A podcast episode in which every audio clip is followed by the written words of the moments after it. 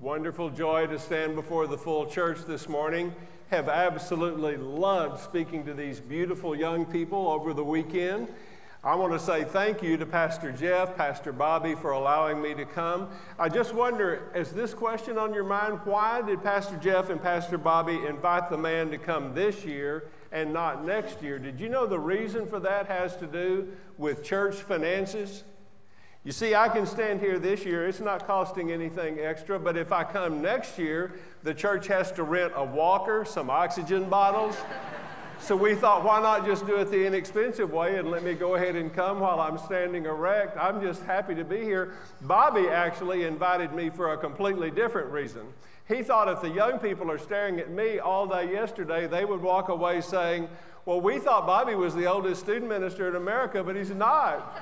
Actually, in comparison, he looks kind of young. I think from now on, the young people are going to see him in a completely different way, and I'm, I'm happy to be a part of that. Uh, have gotten to know a lot of you yesterday and more of you this morning. This is a happy, positive church. That's what I think. So much so that if I ask you to be a part of a little demonstration to kick off the sermon, I think most of y'all would try to be a part. Can you imagine doing this? Can you imagine me asking everybody in here to stand back up again? And can you imagine the preacher saying, Every one of you come and crowd completely here at the front?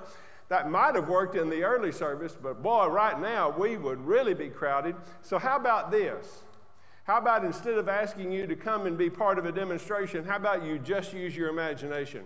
What if you imagined all of you standing up? And to make a point, what if all of you were trying to come down front following my instructions about where you should stand? For instance, what if I had said, as you're coming to the front, let's get a group right here, and if you're going to be in this group, you would be saying to the rest of us, I am on my way toward God. I am no atheist. Somebody is out there, and I just thought I'd get up this morning and see if I could figure this thing out. I am on my way toward God. Now, if we had done the demonstration and if we actually had a group that formed up right here, the whole church would be happy about that. You would be thinking, brother, sister, I appreciate your intellectual honesty. I hope you find your way toward God. Even though the church would be happy about this group, the vast majority of you would not be thinking, I should stand there. In fact, the majority of you might be thinking, I certainly go, need to go somewhere else. What if there had been another group that formed up right here in front of the pulpit, and this group would congregate here to say, There was a time in my life I was on my way toward God. Finally, somebody explained, Oh, you can meet him through Jesus Christ's death on the cross. I received that wonderful gift in my life. So, no, I'm not on my way toward God. I know him, but I'm standing here and not some other places because even though I know Jesus, these days, the most important person in my world is me. Now, now, by that I mean, you know, my crazy kids, my health concerns, my finances, you know, just the things that make up life. I would say Monday through Saturday, that's what's on my mind most of the time. But of course, I do tell Jesus my troubles. In fact, I don't even know how these people get by if you can't tell Jesus your troubles. My, oh my. So, yeah, I tell him about my troubles, but even when I do that, really what I'm preoccupied with is me. Now, the group that ought to form up here I'm not entirely sure they would come because the same people that belong here are also humble people. Maybe their friend would have to bring them to stand. But, but if we had a group, they would be saying, There was a time in my life I was on my way toward God. Finally, I met Christ as my Savior, and I can't take credit for anything that's happened in my life. It is only the grace and work of God. But somehow, by His mercy, this morning I would say, the preoccupation of my life is Jesus. Now, I have the same troubles everybody else has. Oh my goodness, I could tell you my troubles. But you know, even in that, what's really on my mind during the week is oh, this is hard. I wonder how Christ is going to be glorified through this part of my life. Oh, that was difficult. I wonder how he will bring his kingdom, you know, more on the earth through this challenge. Same thing for my family. I mean, we might be sitting on the couch and we're saying to each other, Boy, this is a tough time. I wonder what Jesus is doing to draw attention to himself. I wonder how he's going to be glorified through this. So, really, for me and my family, our preoccupation is Jesus. Lost, convert, and to use Jesus' favorite name for these people, disciple. Lost, convert, disciple. All of us see so called research out there, nobody would pay any attention to it. But actually, there is some research that is rock solid. That good research says if I grow up in a home, nobody knows Jesus in that house, I lived there 18 years, statistically speaking, the likelihood is I will leave that home and I will be lost my entire adult life. Now, you and I both know there's exceptions to the rule. In fact, several of you this morning would say, I'm the exception. Nobody of faith in my house growing up. Later on, as an adult, I met Jesus, great miracle. Of course, exceptions exist, but there's not very many of them. The good research says if I grow up 18 years and my mom and dad are disciples, not perfect, of course, but generally speaking, my mom and dad have Jesus front and center. He is actually a topic of conversation in our house. I, might, I, watch my mom and dad make family decisions based on Jesus, His Word, His glory. If I watch that 18 years, the statistical probability is that I will leave that home and I will spend adulthood as a disciple of Jesus. Now, again, there are some exceptions. You can grow up with two discipleship parents, and by a strong act of your will, you can reject that and live like the devil. It can be done. But just like here, there are not very many of those exceptions. In general, lost parents create lost young adults, disciple parents create disciple young adults. Convert parents produce children who tend to become a lot like lost people. I'm not talking about losing your salvation, I'm really talking about lifestyle. I want to show you something. You see, growing up here, growing up here, we go down to the church as a family on Sunday morning. We fit in, okay, we know how to say all the Sunday morning words, we do okay. But when we get back home, you know, Monday through Saturday, that Sunday morning thing, uh, that doesn't seem to come up very much. It seems like all the conversation in our house is about SAT scores and scholarships and travel ball and roses on the 50 yard line and a whole lot of other things. The dissonance, the disconnect between that Sunday morning profession and what I can tell is really most important in our house, the disconnect between those two things, it kind of fries my wiring so much so that when I go off to the big bad university, I don't have enough faith to hold me. Any campus minister will tell you when those freshmen walk on campus, really in only two or three weeks, they are starting to behave like the law students. Maybe, maybe the most important sentence of this entire sermon is the next sentence. The future of your children hinges primarily on the spiritual condition of your heart. Obviously, I'm speaking mostly to parents. The future of your children hinges primarily on the spiritual condition of your heart. Somebody could protest. Somebody could say, Ross, you're not from around here. You don't know this church has got primo children's ministry and primo youth ministry, and you do. That does matter. I will talk about that later. But, mom and dad, this is what you cannot possibly do. You cannot possibly think my responsibility is to get my family in a good church and then just hope some of those good people up at the church will make my kids look like Jesus. Kids are not dry cleaning. You cannot drop them off and hope to pick them up fresh and clean later on. You are in first position.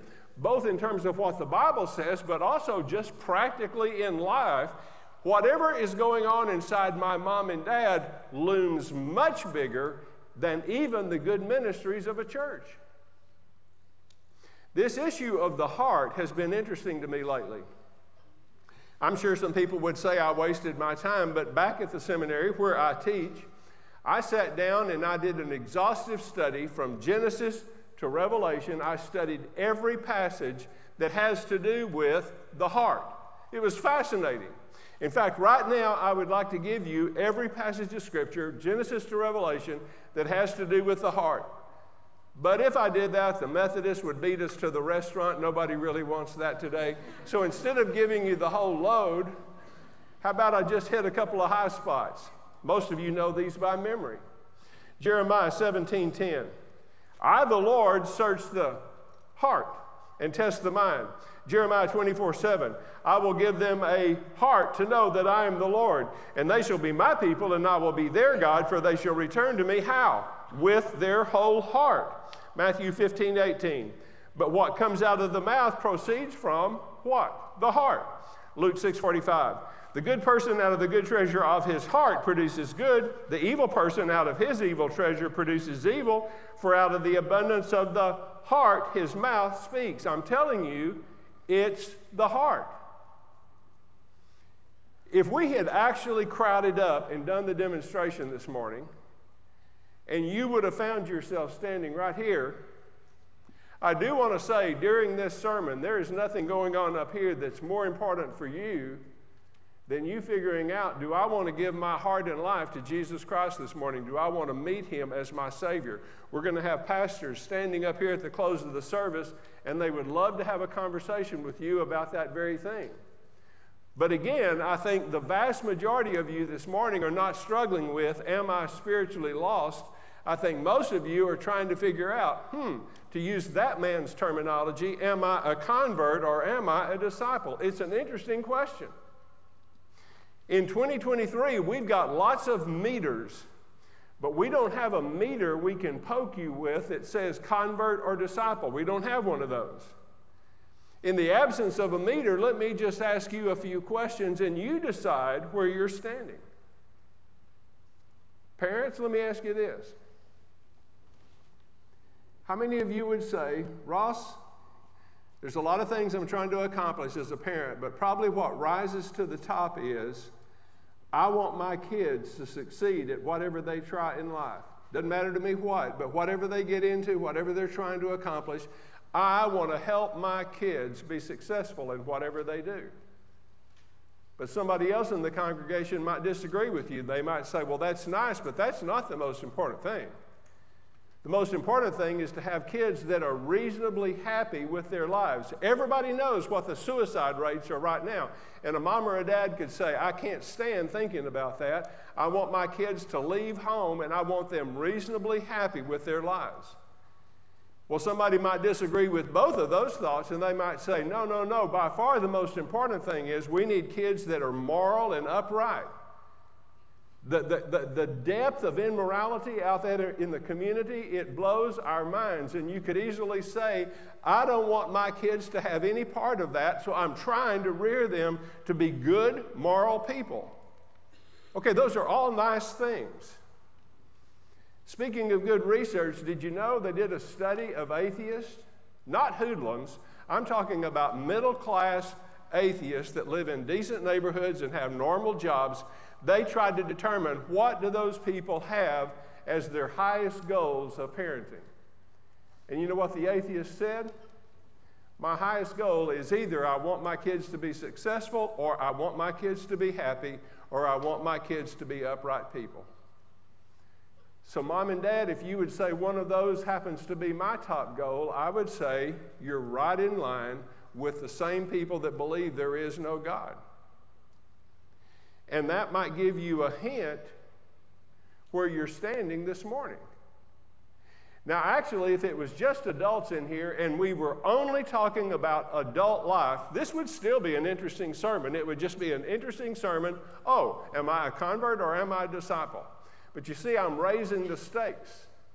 I'm saying not only does that matter for you as an adult, but it's going to have everything to do with the generation coming behind you. I preach almost every Sunday in a different state. Now, in three different states, you wouldn't expect any similarity.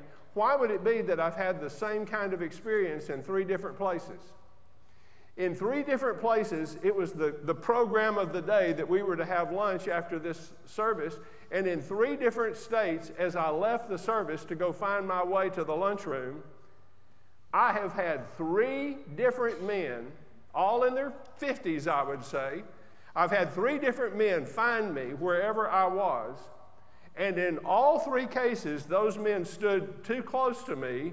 And in all three cases, they thumped me on the chest now, they didn't use the exact same words, but they said pretty close the same thing. Those men found me to say, Ross, you better keep preaching that message. And then all three of them went on to say, You better keep preaching that message because you're telling the truth. Their stories were not identical, but they were close. All three men saying, my adult children will not give me the time of day. Two of the men said, My adult sons will not let me be with my grandkids without me swearing that I won't be talking religion. And both of those men said, Ross, there's my dilemma. Either I never see my grandkids again, or by not talking with them about their faith, I'm dealing with the possibility that my own grandchildren may not even make it to heaven. And then, with one more thump, they said, You better keep preaching that because it's the truth. In the real world, what is going on with mom and dad spiritually has most of the influence on what happens to the kids in adulthood. I want to say something about this middle group right here. Did you know this group right here was never part of the plan of Jesus at all? You might say, Mr. Seminary Professor, you're going to need to prove that to me. Okay, I'll try. I think we could put Jesus over here, right? Let's put Jesus over here, and on earth, he's preaching to the lost people. Matthew, Mark, Luke, and John, take your pick, any sermon. When Jesus is preaching to lost people, do you know what he says to them every time? He either says, Come and follow me, or he says, Come and be my disciple. It's the same thing. He is saying to lost people, I want you to come over here and follow me into a life of discipleship. Don't repeat a little prayer and get your ticket to heaven. I want you to come over here and follow me as a disciple of mine. That was the plan. This was never part of his design at all. And yet, this morning, this is the majority of the American church today. You may disagree with me, but I think America is in trouble not mostly because of the bad people, it is mostly because this is most of the church. Once again, that would be an interesting adult ser- sermon. But I've got to say to you, the condition of your heart has everything to do with what you can expect to see in your children, and first and secondarily in your grandchildren. Three simple challenges, and we'll be done. First challenge I want to give you is this you be awakened to more of who Jesus actually is. You be awakened more to who Jesus actually is. I wanted this sermon to a degree to kind of recap what we did with the young people yesterday. When I asked the young people, What is your view of Jesus? How do you think about him? Do you know what I asked? Look at me. Look. I asked the young people, Is it possible that you have little Jesus in my, your pocket? Is it possible that you would say, I know Jesus, I actually belong to him? I might even say that I love him, but he's not really that important to me during the week. I kind of do what I want to. He stays out of my business. In fact, he's so little I can put him in my pocket.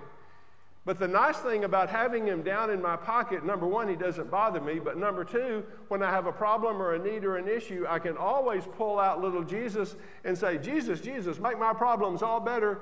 And of course, when he makes my problem better, then I don't need him anymore. He goes back into my pocket to be mostly not relevant to my life until I need him again. And some adult might be thinking, well, that's kind of juvenile. I guess that works with the teenagers. But let me ask you adults a question. If you get up and pray in the morning, and I mean really pray, what percentage of your prayers are asking for things? Hey, Jesus, I've got all these situations that you need to straighten out. Could it be mostly the way you relate to Jesus is you pull him out of your pocket and ask him for benefits in your life, but then you dash out the door with no intention of him being king and Lord over who you are. That's no different than saying, Little Jesus in my pocket. For me to challenge you and invite you to be awakened to more of who Christ actually is, I would invite you to turn in your Bible to Psalm 110. Psalm 110. This was our key passage yesterday with the young people. Psalm 110, King David was given permission to look a thousand years into the future, and he was able to see an actual historical event a thousand years before it actually took place. What we're looking at in Psalm 110 is David reporting his vision. He's reporting what he saw that actually happened a thousand years later. Now I'm going to read to you from Psalm 110, verse 1, and I'll be reading from the ESV. That's the version that Jesus used. You can follow along with which other uh, version you have there before you this morning. Psalm 110, verse 1. The Lord says to my Lord, Sit at my right hand until I make your enemies a footstool for your feet. The Lord sends forth from Zion your mighty scepter. Rule in the midst of your enemies. What on earth is going on? David looked forward to see a day for Jesus. It would actually be the 40th day after the resurrection, after the first Easter, count 40 days. On that day, Jesus is on the Mount of Olives. He bid farewell to his little followers and he went up in the air. The Bible says he went through the clouds. So, what happened five minutes after he went through the clouds? The teenagers now know Jesus walked back in the front gate of heaven, approached his Father in heaven, and God the Father said to the returning Son, Be enthroned at my right hand, and I will make your enemies a footstool for your feet. I'm putting the scepter of all authority in your hand. From that morning until this morning, what Jesus has been doing every day is ruling and reigning over the universe. In my hotel room this morning about 4 a.m., I was praying for you, but I was also trying my best to see an elevated throne right there in the room so I could speak to Jesus as the king he really is. He is the king of the universe. He is not a plastic figurine. I'm just asking you, dear adult, do you need to catch up now with the young people to say, I want to see Jesus much more in his glory and power and majesty because he's the king. I think almost every one of you believe there will be a second coming of Christ. If you are out in your front yard and with your own two eyes you look up and you see Jesus descending to earth, I know you have always pictured him in majesty and glory and power. Here's the deal who Jesus will be in his second coming is precisely who he is today. He doesn't turn into something. Probably he will just stand up from the throne of heaven, step over here, and drop to earth. That is who I was talking to in the hotel this morning. He is the king. Let me just ask every one of you a really personal question. When you're up in the morning and you're praying, I'm not talking about saying grace over your post toasties. I'm talking about that part of your morning when you really pray. Is there anything in your voice? Is there anything in your mind's eye? Do you have any sense at all? I am speaking to majesty. I am speaking to royalty. Is that part of your life and experience in the mornings at all? I'm inviting you to wake up to more of who He actually is. You say, Well, Ross, does that really change anything? Of course it does. Watch, let, let me switch things around. Let me switch things. Watch. Let me be Jesus, and here's little Richard Ross coming to speak to me. He is the King of heaven. He loves me. He's looking forward to hearing from me. He shushes the music of heaven temporarily so that I can speak. He gives me permission, and I'm going to talk to him. What's the first word out of my mouth? Well, it's not going to be, Oh, Jesus, I have so many troubles to. No. About all you can get out of your mouth initially is holy, holy, holy. I'm asking you, do you approach Him that way? What I'm discovering in my life is it flips so many things around when I wake up to more of the greatness of who He actually is. My second challenge to you is closely related. Be transparent about that awakening with your family. Be transparent. Some of you are private people. There's nothing wrong with that. That's just a personality type. But you do have to be careful. If you're too private, Jesus could be doing something new in your life, and your kids would never figure it out because you have kept that so much inside yourself. Talk a little bit about your love for King Jesus and your life in Him. Dad, if, Dad, if I could just use you as an illustration, let's just say, Dad, you and Jesus are getting along better. You're up in the morning, you're having better prayer, Bible study, and on a particular morning, you're in your Barcalounger and you're reading the Bible and you're having a good time.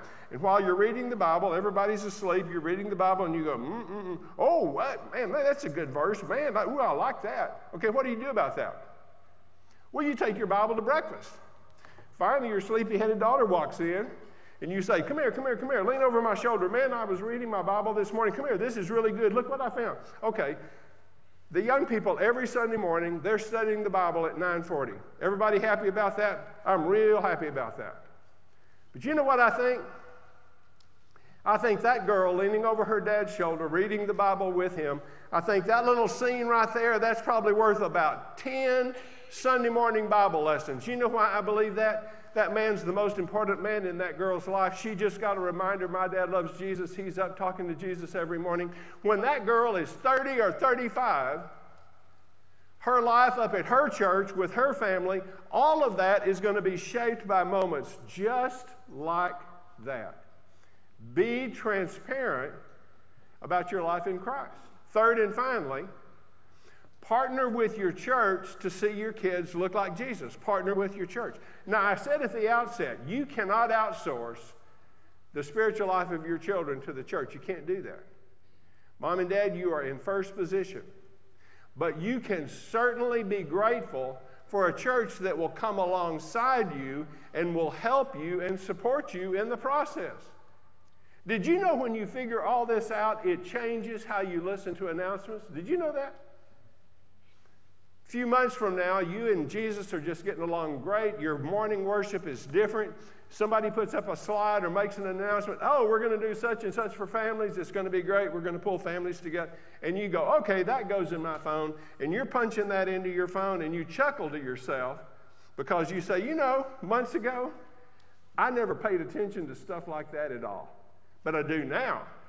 Now, anything my church will help me do to spiritually lead my family, oh, I'm all over that now. It changes how you listen to things. And it changes decisions you make at home. Just, I'm going to make this up. Just listen. Just listen. Coach, I appreciate you. I, I'm just talking to you man to man here. I've been watching you. You have taken a special interest in my son, and I appreciate it. I've watched you. You stayed late with him a couple of times. You've opened some doors for him. Coach, that means so much to me. And I, I think I understand what you're trying to tell me. What you're telling me is these college scouts are more likely to see a traveling team than a school team right now. And, coach, I understand that if we can get my son on some of those teams, he might have a little better shot. And, and coach, for you to offer my son the last spot on this next team, that, that is a gracious thing. But, but, coach, you're telling me that this particular league, is going to have the boys out six Sunday mornings in a row. Coach, not only am I trying to build a blue chipper here, I'm trying to build a young man with a heart for God. Boy, six Man, six Sunday mornings of worship, six Sunday mornings of Bible study. Oh, that's so much. Coach, I, I, I got to say no on this one, and you and I'll watch for some other ways that we can give my son a boost. Okay, does anybody think that's easy to say? No.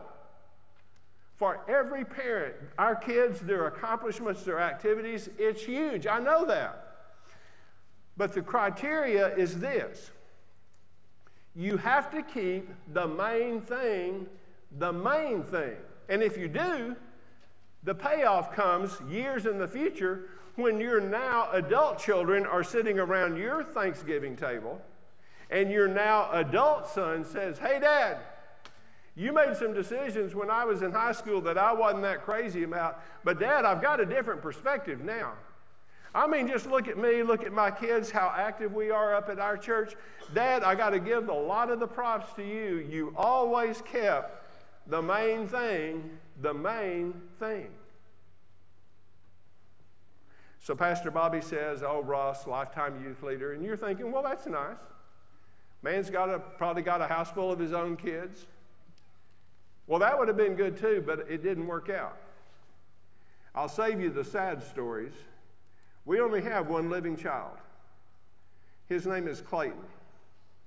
When Clayton started college, he's not like a preacher or missionary or anything official. He's just a kid that loves the Lord. But when he got in high school, uh, in college, anytime he would hear of groups of his age group that were going to fly to some other country to talk about Jesus, his tendency was jump on the plane and go. Went multiple places. But he had a preference for going to those places where they tend to cut your head off if you talk about Jesus. More than once, I was out at DFW Airport looking down those concourses just to make sure that Clayton had gotten on that plane and was home safe. Clayton got sick, but right now he's getting better. He's getting better enough that we're moving up to the day. I, this, is, this is reality. My son is going to come in in the near future and he's going to say, Dad, I think I'm well enough. And by the way, I heard of a group that's going to XYZ and I'm going to go with them. Perish the thought, but what if this time Clayton's body comes home in a box? Pastor Jeff on a Sunday morning says, Some of you would remember the tall professor from Texas, his son. Uh, we had quite a, quite a loss in the Middle East this week. Blah, blah, blah. Service will be Wednesday morning. And you just have a crazy thought. You're thinking, you know, my work, you know, we have, we have work in DFW. Really, I've been needing to get down there anyway. I, I tell you what I'm going to do. I'm just going to plan a little business trip, but I'm going to make it time out to that funeral. And so you walk in Wedgwood Baptist Church on a Wednesday morning and you sit down on the back row. I guess they would put me about right here. Let me go ahead and tell you if you're watching me during the funeral, I'm going to be crying like a schoolgirl. Clayton and I are so close. His birth was a miracle. We're just buds. When he comes on my campus, he'll walk halfway across campus to give me a bear hug and probably pick me up. We are close. So if I'm not going to see him again on this earth, I'm going to be plenty broke up about it. But after the service, if you come out in our circular driveway and you catch me before they put me in a black car, you might say, Brother Ross, you came out to Auburn. Actually, I never met you that entire Sunday morning, but I don't know. I just I felt a connection with your message and, and my business. It doesn't matter. Here I am. Can I just ask you a quick question? How do you really feel about the fact that now you will never have a grandchild in your lap? How do you feel about the fact that now, Christmas Eve, you'll hand your wife one present, she'll hand you one present, you'll both go to bed, and that's how it'll be the rest of your life? How do you feel about the fact that now, eventually, you will die in hospice alone, no children by your side? I can't, I can't promise you this morning how I would answer your question.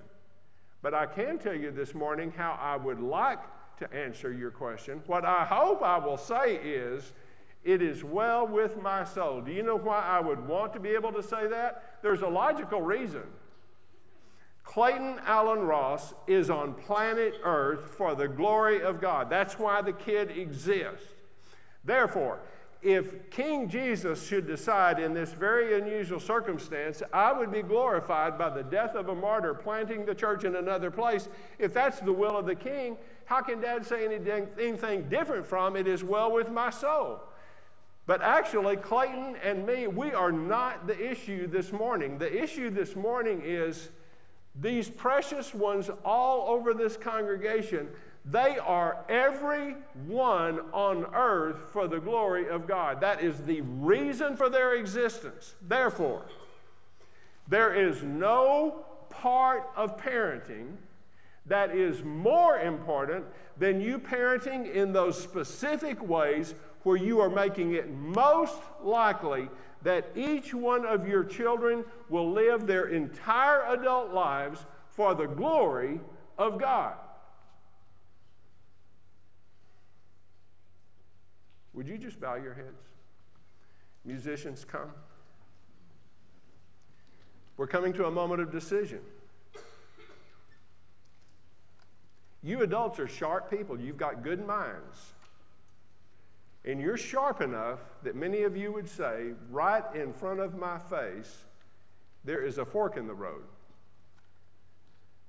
And the fork in the road is this. One fork is I go home, I stay the course. You know, we try to keep our nose clean, you know, just, but we don't make many changes.